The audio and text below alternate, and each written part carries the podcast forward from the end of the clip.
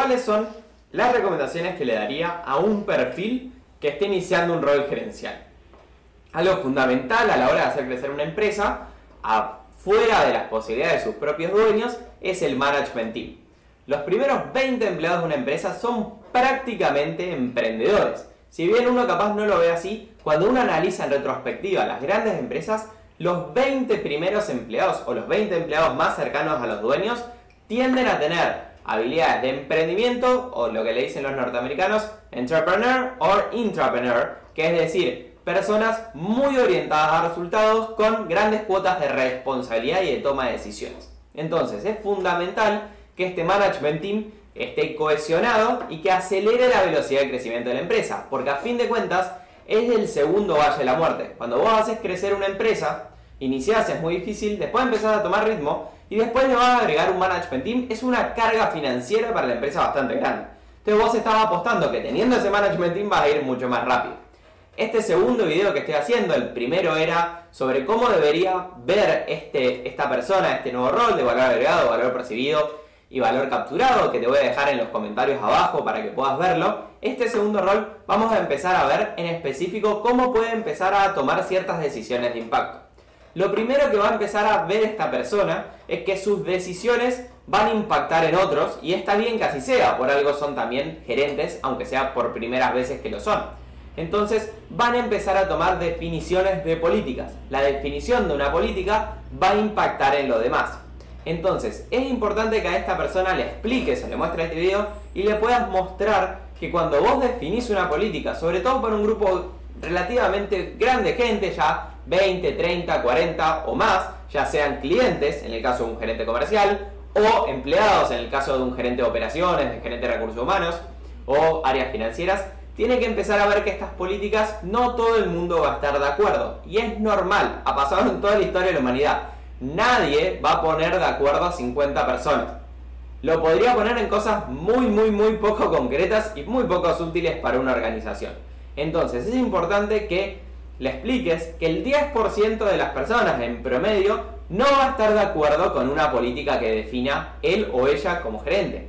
Un 60% la verdad que va a estar ni bien ni mal. Y un 30% va a estar de acuerdo y está bien. Si podés mantener esos porcentajes vas por buen camino. Si vos podés mantener que no tengas detractor de más del 10%, que el 60% esté contento, digamos, con esta política y lo vea como algo positivo para avanzar su carrera, es un buen indicio. No todo el mundo va a estar de acuerdo, no todo el mundo va a ser un promoter y va a estar feliz de la vida con la misma. Y eso es algo que generalmente ese, ese, profesional no está acostumbrado. Capaz uno como emprendedor sí está acostumbrado a entender esto. Pero un rol que una persona que llegó a gerente generalmente llega a ese rol por haber sido muy buena haciendo lo que hacía. Y es la primera vez donde sus estrategias no van a mantener felices a todo el mundo. Entonces, ese es el primer consejo en entender de que no todo el mundo va a estar contento con una definición de política y es normal que así sea. Segundo, es importante que esta persona empiece a realizar, digamos, un análisis sobre lo que escucha y lo que observa empezar a distinguir qué es una excepción, qué es una tendencia y cuál es el impacto que está buscando con su rol. ¿Qué quiere decir? Si yo tengo 300 clientes y un cliente me dice, mira, yo creo que deberíamos hacer tal y tal cosa, lo primero que esta persona debería empezar a formar en su criterio y que deberías vos formar con ella es el criterio de toma de decisiones para ver si esto es una excepción o si es una tendencia. Si es una excepción, deberíamos tomarlo como una excepción y no darle tanta atención, porque a fin de cuentas no va a ser replicable. Pero si es una tendencia, sí hay que prestarle atención, si no es el único que lo está diciendo, cuántos son, qué porcentaje del total.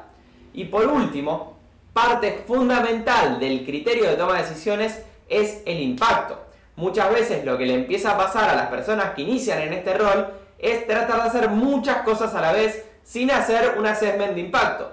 Si yo quiero lograr A, ¿cuál es la batalla más importante que tengo para lograr? ¿Cuál es la segunda? ¿Cuál es la tercera? Hasta ideal, hasta debería tener una sola. Pero no hacer 9, no hacer 10, porque si no quiere decir que no hay ningún sentido de priorización.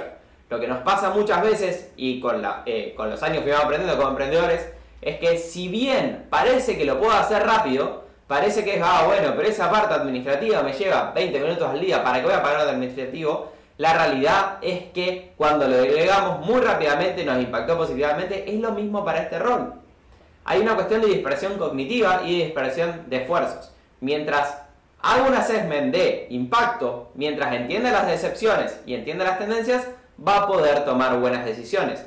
Va a poder también analizar de que no todo el mundo va a estar de acuerdo con su definición de políticas y es normal que así sea. Lo que tiene que buscar es la mayoría para lograr lo que está buscando. Entonces, estas son dos recomendaciones que te sugiero que le des a la persona que está iniciando un rol gerencial.